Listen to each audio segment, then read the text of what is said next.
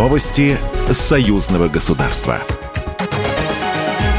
Здравствуйте, в студии Екатерина Шевцова. Международный антифашистский форум прошел в Музее истории Великой Отечественной войны в Минске. Диалоговая площадка объединила представителей органов власти, парламентариев, представителей дипломатического корпуса. Основной лейтмотив мероприятия – недопущение возрождения деструктивных идей, которые оставили кровавый след в истории человечества. Приветствие участникам направил президент Беларуси Александр Лукашенко.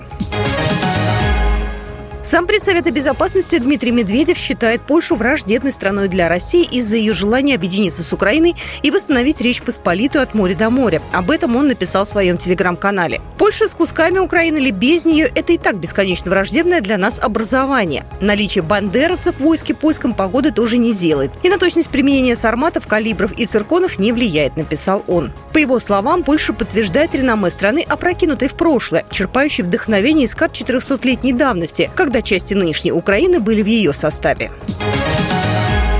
Дни Минска пройдут в Новосибирске, сообщил телеграм-канал Мингорсполкома. Уже на этой неделе большая делегация белорусской столицы посетит в России город Побросим. Состоится праздничный концерт белорусских исполнителей. Перед новосибирцами выступят знаменитые песняры, а также хореографический ансамбль «Хорошки» и ансамбль «Танца Ровесник». Церемония возложения цветов у монумента славы пройдет четверг. Вахту памяти будет нести совместный караул воспитанников постов номер один Минска и Новосибирска. Кроме того, в рамках Дней Минска состоится подписание ряда официальных документов. Пройдут круглые столы, посвященные вопросам сотрудничества в сферах промышленности и туризма, телемосты между Минском и Новосибирском по вопросам развития транспортной системы и патриотического воспитания молодежи.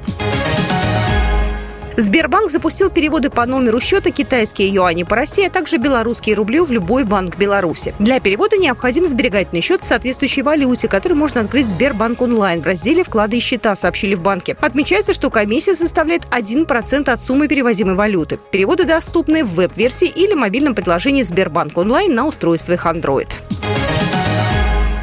Международная научная конференция «Русский язык в современном билингвальном пространстве» пройдет в Минске 27 апреля в Институте языкознания имени Якуба Кулоса Национальной академии наук Беларуси. Форум приурочен году русского языка как языка межнационального общения, каким объявлен 2023 год в странах СНГ. В рамках конференции будет организована выставка работ, подготовленных сотрудниками отдела белорусско-русских языковых связей Института за годы его существования. Это авторские коллективные монографии, словари, справочники, сборники сборники научных статей, объектом разноаспектного исследования которых являются русский и белорусский языки. Программа произведена по заказу телерадиовещательной организации Союзного государства.